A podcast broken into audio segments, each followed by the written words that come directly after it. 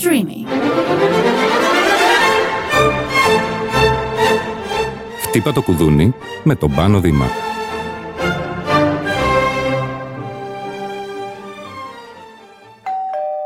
Γεια σας. Σήμερα έχω τη χαρά, την πολύ μεγάλη χαρά να έχω μαζί μου έναν υπέροχο ψυχίατρο, ψυχοθεραπευτή, τον Βασίλη Κωνσταντινίδη. Βασίλη, καλώς ήρθες. Καλώς σε βρήκα. Ευχαριστώ για τα καλά σου λόγια.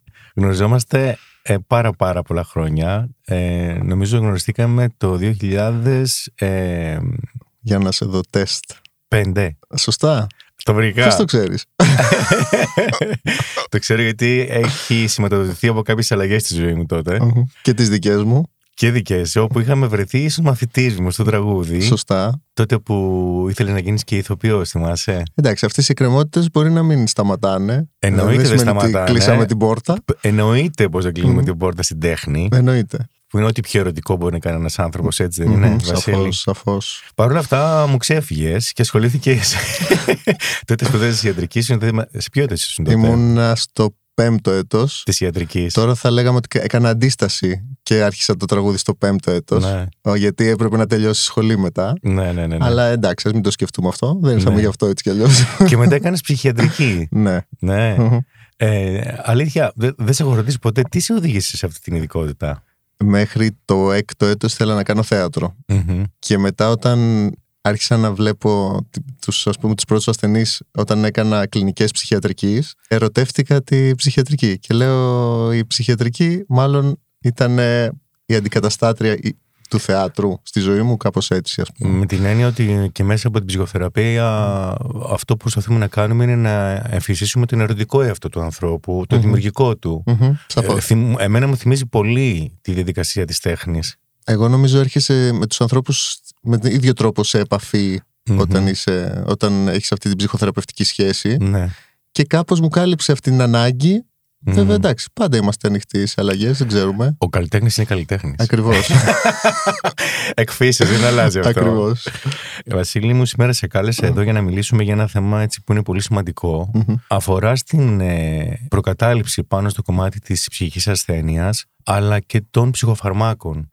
Έτσι. Θυμάμαι, εγώ είμαι πολύ πιο μεγάλος από σένα φυσικά, θυμάμαι καιρούς ε, και άδα στο κομμάτι της ψυχιατρικής ε, νοσηλείας και αντιμετώπισης των ε, ψυχιατρικών ασθενών παλιά. Θυμάμαι δηλαδή ανθρώπους στα ψυχιατρία με αλυσίδες και τέτοια, ε, σκηνικά φρικτά, τα οποία εσύ φυσικά δεν έζησες. Αλλά είναι χαραγμένα στη μνήμη μου, γιατί είχα κάνει τότε ε, μια πρακτική στο Δαφνί, θυμάμαι, και μ, ήταν τρομακτικό αυτό που είχα συναντήσει πριν από πάρα πολλά χρόνια. Και αναρωτιέμαι, καλά, ξέρουμε ότι είχε αλλάξει από τότε, εννοείται. Εννοείται. έχει εξανθρωπιστεί πάρα πολύ η ψυχιατρική, όπως έχει αναπτυχθεί και η κοινωνική ψυχιατρική. Και ήθελα λίγο να μιλήσουμε για αυτό το κομμάτι πρώτα. Δηλαδή, πώς έχει αλλάξει η νοοτροπία και από άποψη δομών αντιμετώπισης στη χώρα μας. Πού βρίσκεται σήμερα αυτό το κομμάτι έτσι, της ε, νοσηλείας των ε, ψυχιατρικών ασθενών; Πρώτα απ' όλα έχει αλλάξει όλη η νοοτροπία της ψυχιατρικής. Ακριβώς. Δηλαδή παλιότερα μια διάγνωση ήταν και καταδικαστική. Σήμαινε φυλάκιση, να το πω έτσι εισαγωγικά. Ναι. Γιατί κυρίως δεν υπήρχε φαρμακευτική αγωγή η οποία να βοηθήσει τα συμπτώματα, να άρει τα συμπτώματα, ας πούμε. Ακριβώς. Και να γίνει άνθρωπος λειτουργικός. Ακριβώς. Μμμ. Οπότε δεν υπήρχε και άλλη επιλογή από το άνθρωπος να μείνει περιορισμένος, γιατί μόνο ο μηχανικός περιορισμός Μμμ. ε, μπορούσε να φέρει αποτελέσματα. Μμμ. Ε, στη συνέχεια, με την ανακάλυψη δεύτερης γενιάς αντιψυχωτικών, Μμμ. φάνηκε ότι ο άνθρωπος μπορούσε να μειώσει την έκπτωση, να μειωθεί η έκπτωση που είχε από την νόσο, Μμμ. οπότε μπορούσε να γίνει αποκατάσταση Μμμ. στην κοινωνία του ανθρώπου και στο επάγγελμα και στις συναισθηματικές σχέσεις. Μμμ. Ε, οπότε άλλαξε όλη η νοοτροπία της ψυχιατρικής και στόχος δεν ήταν ο εγκλισμός, Ή ο αποκλεισμό. ακριβώς. Στόχος ήταν μια βραχία αντιμετώπιση της οξείας φάσης της νόσου ή και της υποτροπής με απότερο σκοπό την αποκατάσταση και την επανατοποθέτηση στην αρχική θέση του ασθενού, στην αρχική κοινωνική, οικογενειακή, επαγγελματική θέση. Ε, εδώ θέλω λίγο να σταθούμε, Βασίλη. Στο κομμάτι το κοινωνικό, το θεσμικό καταρχάς, όσον αφορά στην κοινωνία. Μέχρι πρόσφατα, ένας άνθρωπος που είχε διαγνωστεί με ψυχιατρική νόσο αποκλείονταν ε, από το να μπορεί να δουλέψει σε δημόσιες δομές. Ακριβώς. Και θεωρητικά και τώρα. Δηλαδή, όταν κάποιος παίρνει ένα πιστοποιητικό, δεν υπάρχει ενός είδους φίλτρο σε διορισμό σε θέση στο δημόσιο ή σε οποιαδήποτε θέση. Δηλαδή, υπάρχει ένα υπάρχει ακόμη, ε. κριτήριο, ας πούμε. Και πρέπει να υπάρχει ένα κριτήριο γιατί αυτό έχει να κάνει όχι με τη διάγνωση. Αλλά με τα επαγγέλματα που. Και με τα επαγγέλματα, ναι, αλλά και με τη συμμόρφωση στη φαρμακευτική αγωγή. Δηλαδή, αν κάποιος έχει μια νόσο, ναι. αλλά το ιστορικό αποδεικνύει ότι υπάρχει καλή συμμόρφωση στη φαρμακευτική αγωγή, στην ψυχιατρική παρακολούθηση και γενικότερα υπάρχει μια επίγνωση και εναισθησία της mm κατάστασης, μπορεί ε, αυτός ο άνθρωπος μακροπρόθεσμα να ανταποκριθεί σε μια θέση. Βέβαια, υπάρχουν κάποιες θέσεις πολύ ε, ζωτικές, τις οποίες προφανώς θα πρέπει να αποκλειστεί κάποιος που θα θέσει σε κίνδυνο τη ζωή κάποιων ανθρώπων. Όπως οι άνθρωποι που δουλεύουν στις μεταφορές, ας πούμε. Ακριβώ. Ναι. Ε, οι άνθρωποι που μπορεί να έχουν ε, ενασχόληση με παιδιά. Ε, Χωρίς να δημιουργούμε στίγμα όμως. Απλώς πρέπει να είμαστε σε άμεση επαφή με τους ανθρώπους που έχουν πάρει μια διάγνωση, έτσι ώστε να μην υπάρξει κάποια να μην υπάρξει κάποια, να μην θέσουμε σε κίνδυνο τη ζωή κάποιου άλλου Αλλά αυτό πιστεύω λύνεται με την ε, συχνή επανεξέταση. τώρα ο τρόπος που γίνεται η αξιολόγηση δεν είναι τόσο έγκυρος με την έννοια ότι γίνεται αξιολόγηση μία φορά.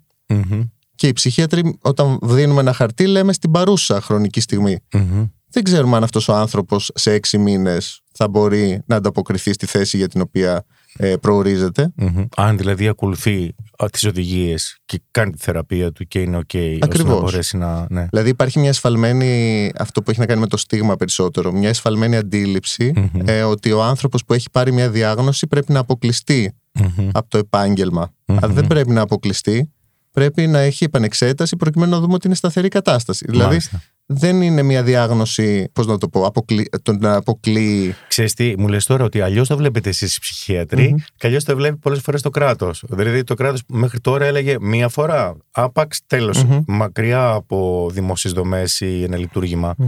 Που μπορεί να μην αφορούσε, αν θέλεις, και στην, ε, σε θέσεις τέτοιες που να έβαζες σε κίνδυνο κάποιους. Και εσείς οι ψυχίατροι το βλέπετε με την έννοια το πώς εξελίσσεται θεραπευτικά ο άνθρωπος και αν πραγματικά μπορεί να είναι λειτουργικός ή όχι συνολικά. Άρα και κοινωνικά λειτουργικός. Πολύ σωστά. Ναι. Επίσης, ε, ε, υπάρχει εδώ η σκέψη που λέμε μαύρη ή άσπρη. Υπάρχει και η γκρι σκέψη. Δηλαδή, τι σημαίνει ψυχικά ασθενής; Ναι. Τι σημαίνει μπήκε μια διάγνωση; Δηλαδή, μπορεί κάποιος να πάρει μια αγωγή για έξι μήνες ναι. και να μην χρειαστεί αγωγή από εκεί και πέρα. Ε, αν μπούμε στο, στο ιστορικό του ασθενούς, κατά την εξέταση, μπαίνουμε μετά το OK του ασθενούς. Δηλαδή, δεν μπορούμε εμείς να μπούμε στο ιστορικό άκρητα και χωρίς να μας δώσει την ε, επιβεβαίωση και τη διαβεβαίωση. Επομένως, δεν σημαίνει ότι κάποιος έλαβε μια αγωγή για ένα διάστημα ότι πρέπει να αποκλειστεί από μια θέση ή ότι η διάγνωση αυτή μένει για πάντα. Δηλαδή, δεν είναι στην ψυχιατρική ότι μπαίνει μια διάγνωση και κρατάει για μια ζωή.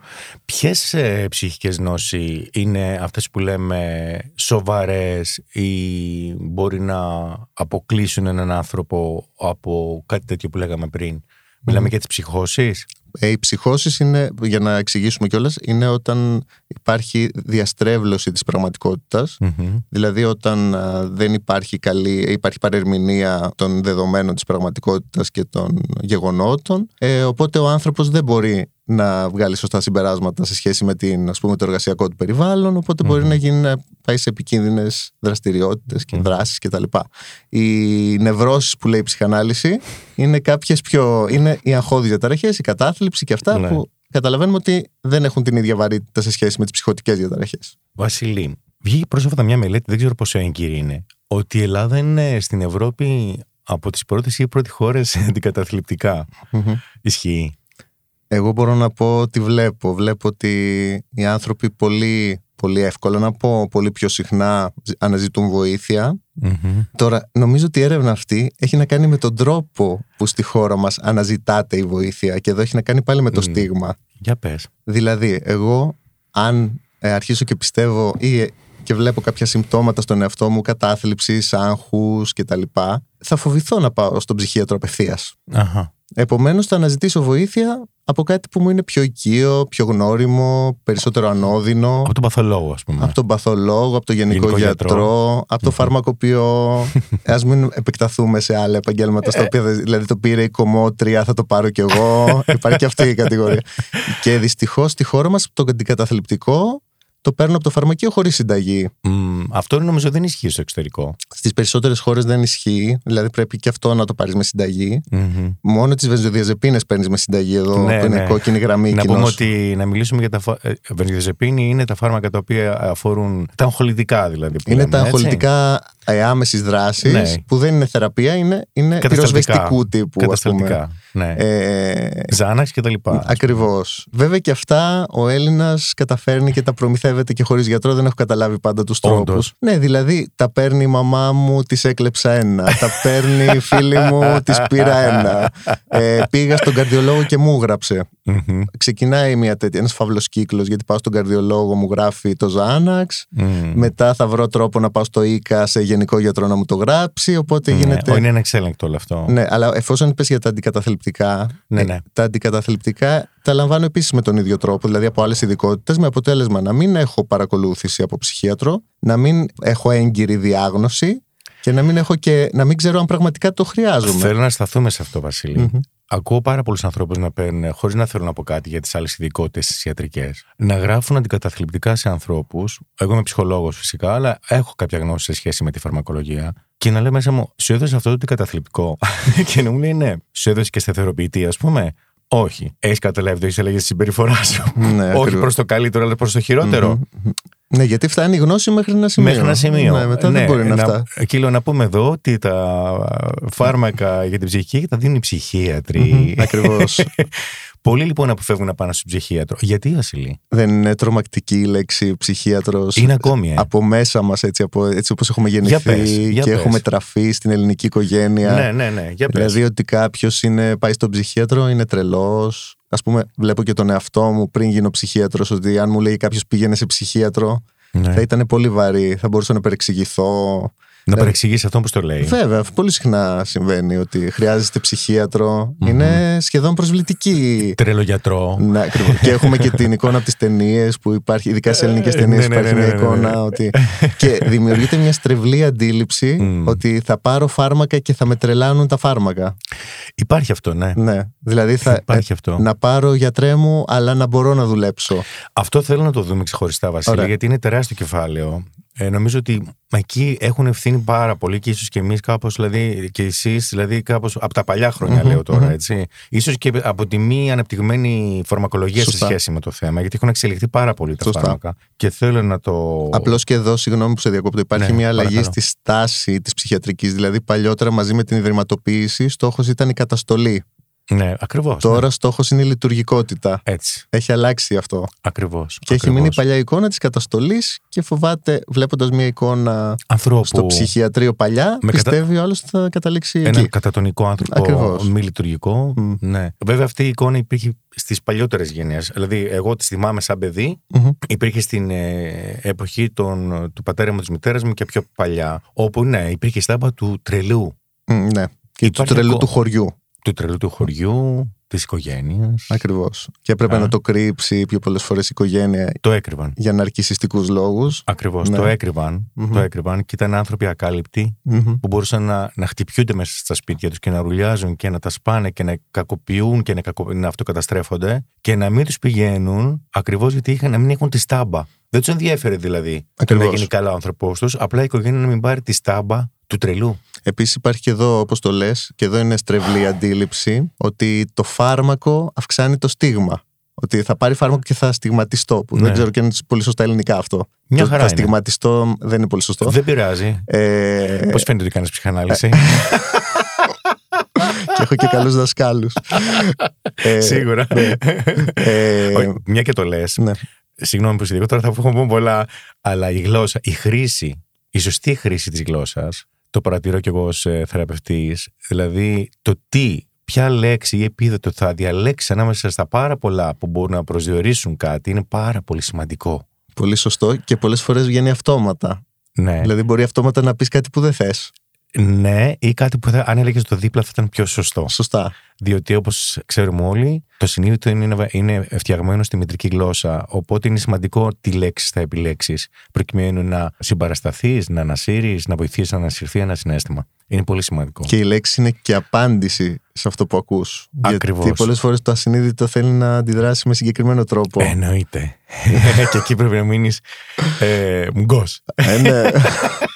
αν αντέξεις, θα μείνεις. Αν δεν αντέξεις, δεν θα μείνεις. Έτσι, ναι, σωστά, βέβαια. Έτσι λοιπόν, ακόμα υπάρχει αυτή η στάμπα. Ακόμα ναι, και, και σου έλεγα ότι, ναι, ναι, ναι. ότι υπήρχε αυτή η συσχέτιση του φαρμάκου με τη στάμπα. Ναι, του φαρμάκου. Αλλά τελικά είναι η έλλειψη του φαρμάκου που αυξάνει τη στάμπα. Γιατί ε, όταν, όταν δεν λαμβάνεις φαρμακευτική αγωγή και έχεις διατραχέ συμπεριφοράς, τότε αυξάνεται ο στιγματισμός. Ε, ναι, εννοείται. Αλλά δεν, παρόλα αυτά, δεν, ναι, ακριβώς. Αλλά παρόλα αυτά δεν το έβλεπαν οι άνθρωποι. Όχι, όχι. Σου έλεγαν μην έχουμε τον ψυχίατρο στο σπίτι, ας πούμε. Όπως και γιατί το φάρμακο, δημιουργήθηκε η πεποίθηση ότι το φάρμακο κάνει τις διαταραχές συμπεριφοράς. Βεβαίως. Υπήρχαν καταρχάς, υπάρχουν ακόμη άνθρωποι που παίρνουν τα φάρμακα που αφορούν στην ε, ψυχική τους υγεία από φαρμακεία μακριά από τη γειτονιά τους. Ναι, ναι, σωστά. Το βλέπω κι εγώ ως ψυχολόγος. Ήταν ερώτημά μου, αλλά το απάντησες πάρα πολύ σωστά. Το βλέπω κι εγώ ότι. και εμάς μας λένε ότι γιατί να πας σε ψυχολόγο, τρελός είμαι; Ακριβώς. Και συμπληροφορώ ότι θίγομαι ως ψυχοαναλυόμενος.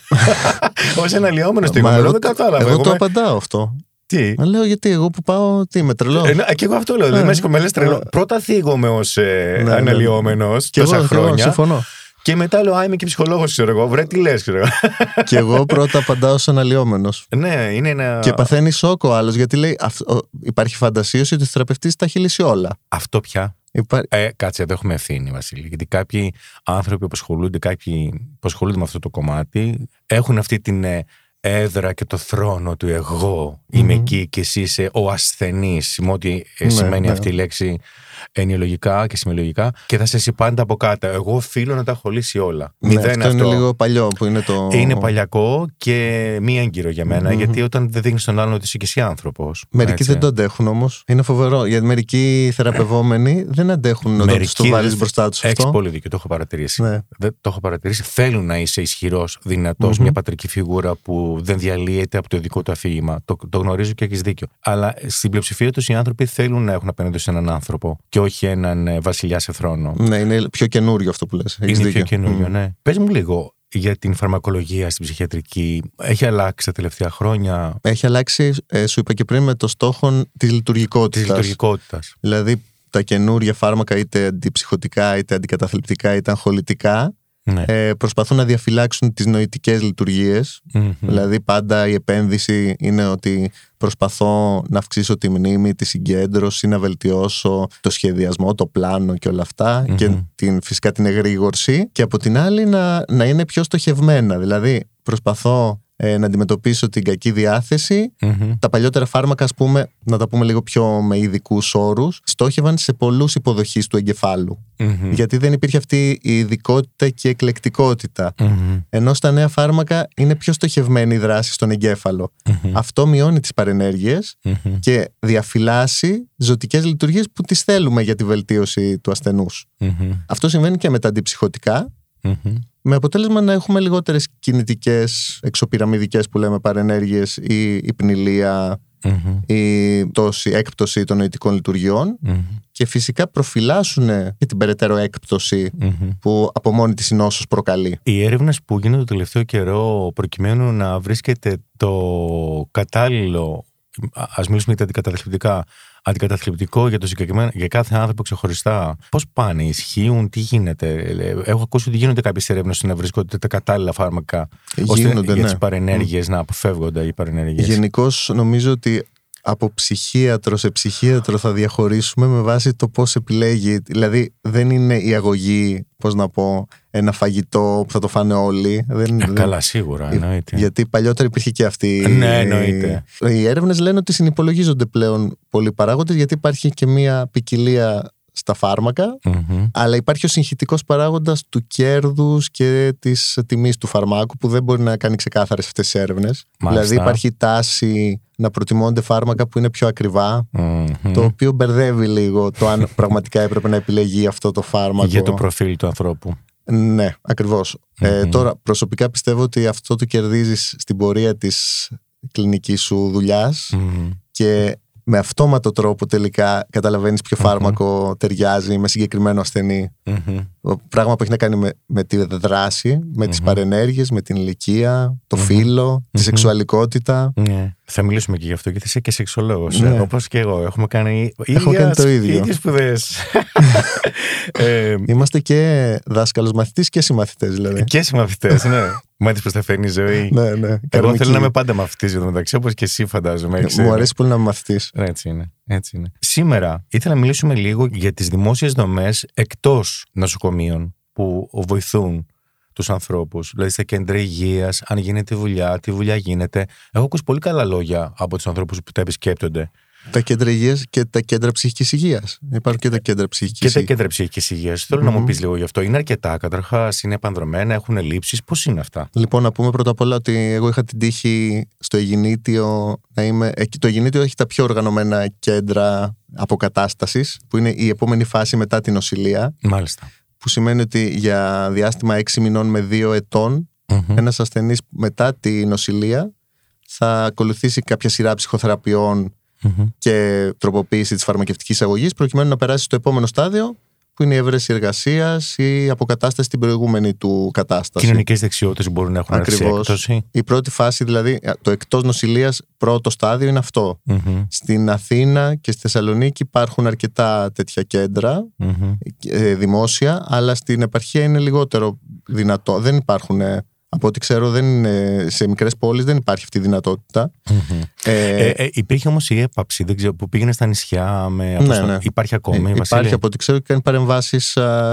στις κυκλάδες κυρίως. Στι κυκλάδε κυρίως, ναι. Αλλά αυτό δεν, δεν νομίζω ότι έχει περισσότερο την έννοια της αποκατάστασης όσο της. Ε, στο, στο, ναι, ναι, ναι. στο in situ, να το πούμε. Στον τόπο δράσης, ναι. ε, στη δράση στον τόπο. Ας ναι, πούμε, ναι, ναι, ναι. Επιτόπου. Ναι. Ε, τώρα, μετά, τα κέντρα ψυχικής υγείας έχουν δύο τύπους δράσης. Η μία δράση είναι τα τακτικά ιατρία, όπου κάποιοι ασθενείς παρακολουθούνται δωρεάν, οπότε βγαίνει ένα τρομερό βάρος από τα αντίστοιχα νοσοκομεία και ο κόσμος μπορεί και βρίσκει ραντεβού και είναι και κοντά στο σπίτι του σχετικά, όπου υπάρχουν, δηλαδή στην Αττική υπάρχουν. Και είναι και το αποκαταστασιακό πρόγραμμα που είναι αυτό το ότι βλέπεις μια ομάδα ασθενών σταθερά για μεγάλο χρονικό διάστημα προκειμένου να περάσει την επόμενη φάση. Τώρα, στα κέντρα υγείας που είπες, που είναι τα πρώην υπάρχουν ψυχίατροι αλλά θεωρώ ότι η ώρα του ραντεβού είναι πολύ μικρή για να μπορέσει να γίνει μια παρακολούθηση. Mm. Δηλαδή γίνεται μια παρακολούθηση, αλλά δεν σου δίνει το σύστημα τη δυνατότητα mm-hmm. να ορίσεις πρώτα απ' όλα εσύ το ραντεβού σου. Ότι μπορεί να mm-hmm. θες να δεις έναν ασθενή πιο συχνά, αλλά να μην σου δίνει τη δυνατότητα. Mm-hmm. Και είναι 20 λεπτά με μισή ώρα το ραντεβού, δεν σου φτάνει για να έχεις μια ε, σωστή ναι, ναι. παρακολούθηση. Ναι. Νομίζω είναι και ένας κάπως λίγο περιορισμένος αριθμός συνεδριών που δικαιούσε. Δεν είναι περιορισμένος, αλλά δεν βρίσκεις τόσο. Ε, παλιά ήταν. Νομίζω ήταν 20 συνεδρίες ναι παλιά. Τώρα έχει αλλάξει. Μπορείς και εσύ κλείνεις το ραντεβού σου ηλεκτρονικά, Αχα. αλλά υπάρχει μεγάλη έλλειψη σε γιατρούς, οπότε δεν βρίσκεις ραντεβού μέσα στο δίμηνο. Πρέπει να είναι πιο μετά. Μάλιστα. Βασιλή, εσείς οι ψυχίατροι συνεργάζεστε με εμάς τους ψυχολόγους. Mm-hmm. Πώς είναι αυτή η συνεργασία, για θα σε ρωτήσω εγώ τώρα. θα με ρωτήσει εσύ. Ε, εγώ προσωπικά έχω πολύ καλή σχέση με τους ψυχολόγους. Mm. Εμπιστεύομαι συγκεκριμένους ψυχολόγους όπως και συγκεκριμένους ψυχιάτρους. Δεν μπορώ να τους εμπιστεύομαι άκρητα όλους. Καλά, κανέναν άκρητα. Ε, με ενδιαφέρει περισσότερο η εκπαίδευση που υπάρχει από η προσωπικότητα του επαγγελματία με ενδιαφέρει και πιστεύω ότι αν συμβαίνει σωστή ε, ότι μπορούν και οι δύο ε, ειδικότητες. Ναι, γιατί πολλές φορές γίνονται λάθη και από τη μία πλευρά και από την άλλη. Ναι. Για μένα αυτή η συνεργασία είναι απαραίτητη. Δεν πρέπει να υπάρχει κόμπλεξ ούτε από τη μία ειδικότητα, ούτε από την άλλη ως προς την άλλη. Εγώ είμαι ένας ψυχολόγος που δεν τα πάω καθόλου άσχημα με την αγωγή. Θέλω να πω δηλαδή ότι το ενισχύω όταν πρέπει και έτσι κι αλλιώς παραπέμπω για ένα τσεκάρισμα, δίπλο τσεκάρισμα. Ακριβώς. Γιατί πρέπει και οφείλουμε, όχι για να μοιραστεί η ευθύνη που κάποιοι λένε, απλώς για να έχουμε μια ομάδα. Εγώ πιστεύω πολύ στην ομάδα, στο κομμάτι της. Ε... Εγώ πιστεύω στο δίκτυο. Στο δίκτυο. Γιατί με πνίγει λίγο η ομάδα και εγώ το βλέπω από άλλη Πολύ ωραία. Θα συμφωνήσω. Δεν διαφωνώ δηλαδή, καθόλου. Καλύτερα να, υπάρχει, να έχεις μια απεύθυνση, να το πω ετσι mm-hmm. Μια και μιλήσαμε, Βασίλη, γι' αυτό. Ποιοι πιστεύεις ότι πρέπει να ασκούν ψυχοθεραπεία, Πιστεύω αυτοί που έχουν εκπαίδευση. Και διασκήσει επαγγέλματο. Ε, αυτό γιατί το ρωτάς; Το λέω γιατί θέλω να σε ρωτήσω τι γνώμη έχεις για τους life coaches; Α, ε, κοίτα, εκεί ξέρεις ότι είναι coaching όμως. ότι ξέρεις που πας, φαντάζομαι. Φαντάζεσαι. Όταν είσαι πελάτης, όπως λέμε στις Ηνωμένες Πολιτείες. Μάλιστα. Okay. Γιατί δεν σου λέει κάποιος ότι κάνεις ψυχοθεραπεία, ξέρω εγώ. Ή ότι Αχα. Αλλά να ξέρεις που πας, γιατί μπορεί, έχω ένσταση, όταν το life coaching λειτουργεί ως άρνηση της νόσου. Mm. Ή ας πούμε, να, τι παράδειγμα να πούμε τώρα, ότι ε, ξέρω μέσα μου ότι χρειάζομαι έναν επαγγελματία, όπως λέγαμε πριν. Είναι πολύ βαρύ να το ονομάσω αυτό όμως. Mm. Και πάω σε κάτι πιο πιο. Light. Δεν, ναι, δεν είναι πολύ ωραίο. Το λέω εγώ.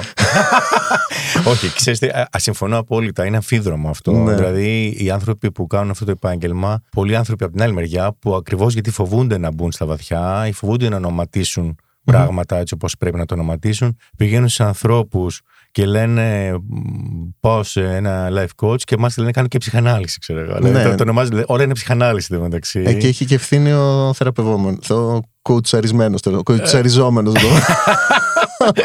Έτσι είναι. Πες μου κάτι.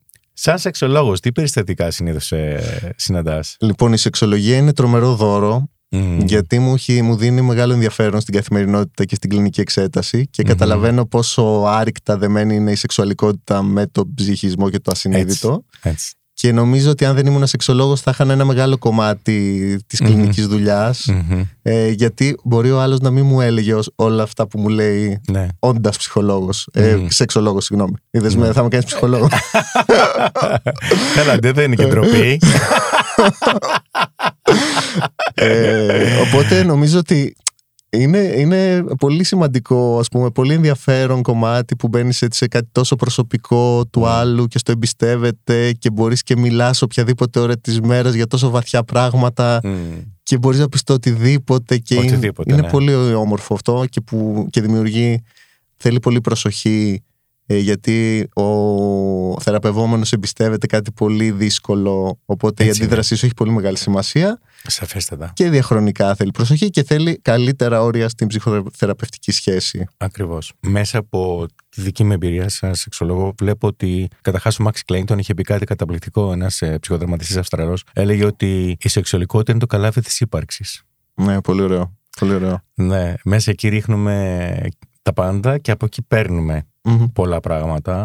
Και όταν πολλές φορές σε εμάς έρχονται άνθρωποι με ένα αίτημα σεξουαλικό, τελικά καταλήγουμε σε βαθιά ψυχοθεραπεία. Συμφωνώ. ε, Εμένα μου κάνει εντύπωση, συγγνώμη που σε διακόπτω πάλι, και νιώθω ενοχές καμιά φορά γιατί ε, σκέφτομαι κάνοντας τη συνεδρία, στην τρίτη συνεδρία, ξέρω εγώ. Και τώρα γιατί δεν λέμε για σεξουαλικά; Ακριβώς το ίδιο και εγώ. Έχουμε πρέπει να ναι. πούμε πάλι. Ναι, ναι, και εγώ λέω, Μα το αίτημα ήταν αυτό και ναι, νιώθω άγχος. Ναι, αν εξυπηρετώ το αίτημα του άλλου που έχουμε πάει αλλού βέβαια. Και αυτό έχει λυθεί από μόνο του σε μερικές συνεδρίες. Ακριβώς. Έχει τακτοποιηθεί το σεξουαλικό και είναι εξαιρετικά. Είναι όμως από την άλλη πολύ σημαντικό και για μας να μπορούμε που κάνουμε αυτή τη δουλειά με το σεξ να είμαστε ενημερωμένοι και καθησυχαστικοί. Γιατί πολλοί άνθρωποι έχουν πολλή αγωνία για αυτό το κομμάτι. Και όπως λες και εσύ, Βασίλη, πολύ σωστά, ε, έχουν ενοχή, ντρέπονται, δυσκολεύονται να το εκφράσουν. Μπορεί να μην το έχουν πει πουθενά, πουθενά αυτό που θα μας εκφράσουν. Ούτε στο σύντροφό τους. Ακριβώς. Ναι. Συνήθως με το σύντροφο δεν πολύ μιλάει. Δηλαδή, Συνήθως είναι ξέρει τα λιγότερα. Έτσι, ολοκληρώνοντας αυτή την υπέροχη συζήτηση, θα ξανάρθεις. Ε, ναι, εννοείται. Θα ξανάρθεις. Έχουμε πολλά να συζητήσουμε και για το σεξ θα σε καλέσω. Εντάξει, το λέω από Είναι τώρα. χαρά μου να είμαι μαζί σου. Ευχαριστώ, Βασίλη, και δική μου. Θέλω να ανοίξουμε ένα κομμάτι σε σχέση με τις σεξουαλικές διαταραχές. Οπότε θα το ανοίξουμε παρέα. Ωραία. Θέλεις; Ναι, πολύ.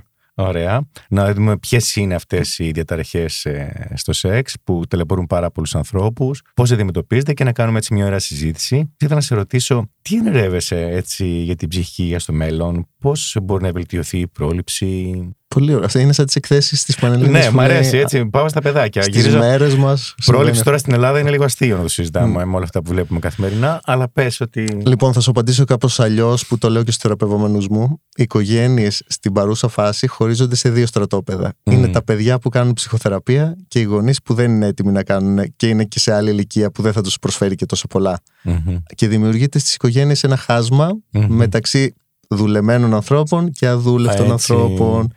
Άρα αυτό μας δίνει την αισιοδοξία ότι μάλλον η επόμενη γενιά θα είναι πιο έτοιμη να δουλέψει και θα είναι ακόμα και μια. Κακό που το λέω αυτό βέβαια. Και μια κακή ψυχοθεραπεία είναι καλύτερη της μη ψυχοθεραπείας. Ε, εγώ θα έλεγα ότι οι άνθρωποι που ασκούν αυτό που λέγεται ψυχοθεραπεία και έχουν άδεια σκέψης επαγγέλματος, το έχω παρατηρήσει, παίζουμε να κάνω λάθος, κατά το 90% είναι έγκυροι. Είναι έγκυροι, αλλά το λέω ως απάντηση σε κάποιους που δεν ικανοποιούνται και αλλάζουν 12 θεραπευτές. Καλά, αυτό είναι μια ειδική κατηγορία. Ναι. Άστο, δεν αλλά... νομίζω ότι εκφράζει το, για την να, πραγματικότητα. Για να συνεχίσουμε αυτό που λες, πιστεύω ότι στο μέλλον τα πράγματα θα είναι καλύτερα όσον αφορά το θέμα της ενδοσκόπησης. Ότι ναι. οι άνθρωποι είναι πιο έτοιμοι να κοιτάνε. Ακριβώς. Τώρα, οι συνθήκες φυσικά δεν βοηθάνε. Η πρόληψη δεν νομίζω ότι μπορεί να έρθει απ' έξω, αλλά θα έρθει από μέσα. Mm-hmm. Βασίλη, σε ευχαριστώ πάρα, πάρα, πάρα πολύ. Και εγώ σε ευχαριστώ. Και ανανεώνουμε το ραντεβού μας, ε, ίσως και για τον επόμενο θα ξανάρθω, Θα ξανάρθω. Σε ευχαριστώ πολύ. και εγώ ευχαριστώ πολύ. Γεια. Yeah. Yeah, yeah.